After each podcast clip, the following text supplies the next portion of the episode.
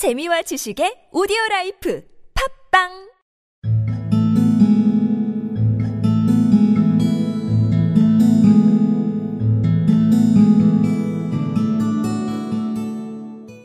What a time it seemed!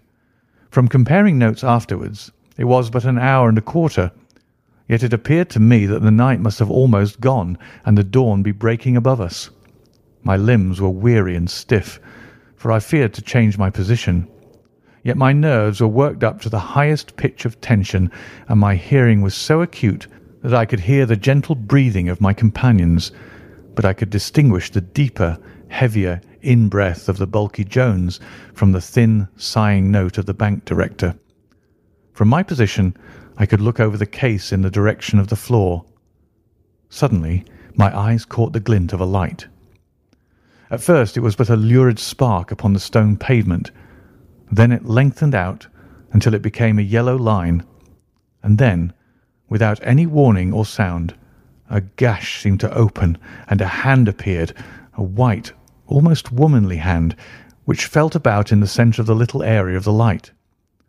For a minute or more the hand, with its writhing fingers, protruded out of the floor. Then it was withdrawn as suddenly as it appeared, and all was dark again save the single lurid spark which marked a chink between the stones. Its disappearance, however, was but momentary. With a rending, tearing sound, one of the broad white stones turned over upon its side and left a square, gaping hole through which streamed the light of a lantern. Over the edge there peeped a clean-cut, boyish face, which looked keenly about it, and then, with a hand on either side of the aperture, drew itself shoulder-high and waist-high until one knee rested upon the edge. In another instant he stood at the side of the hole and was hauling after him a companion, lithe and small like himself, with a pale face and a shock of very red hair. "It is all clear," he whispered. "Have you the chisel and the bags? Great Scott!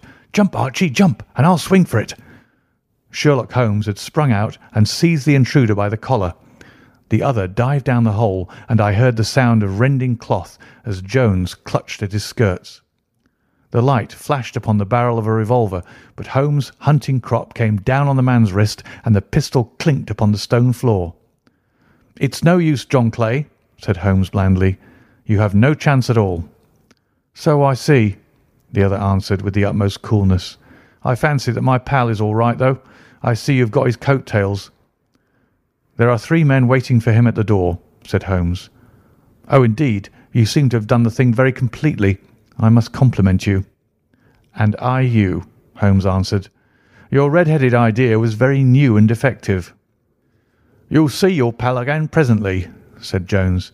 "He's quicker at climbing down holes than I am. Just hold out while I fix the derbies." "I beg that you'll not touch me with your filthy hands," remarked our prisoner as the handcuffs clattered upon his wrists. "You may not be aware that I have royal blood in my veins. Have the goodness also, when you address me, always to say 'sir' and 'please.'" "All right," said Jones with a stare and a snigger. "Well, would you please, sir, march upstairs, where we can get a cab to carry your Highness to the police station?" "That is better," said John Clay serenely. He made a sweeping bow to the three of us, and walked quietly off in the custody of the detective. "Really, Mr. Holmes," said Mr. Merryweather as we followed them from the cellar, "I do not know how the bank can thank you or repay you. There is no doubt that you have detected and defeated in the most complete manner one of the most determined attempts at bank robbery that have ever come within my experience." "I have had one or two little scores of my own to settle with Mr. John Clay," said Holmes. "I have been at some small expense over this matter, which I shall expect the bank to refund. But beyond that I am amply repaid by having had an experience which is in many ways unique, and by hearing the very remarkable narrative of the Red Headed League."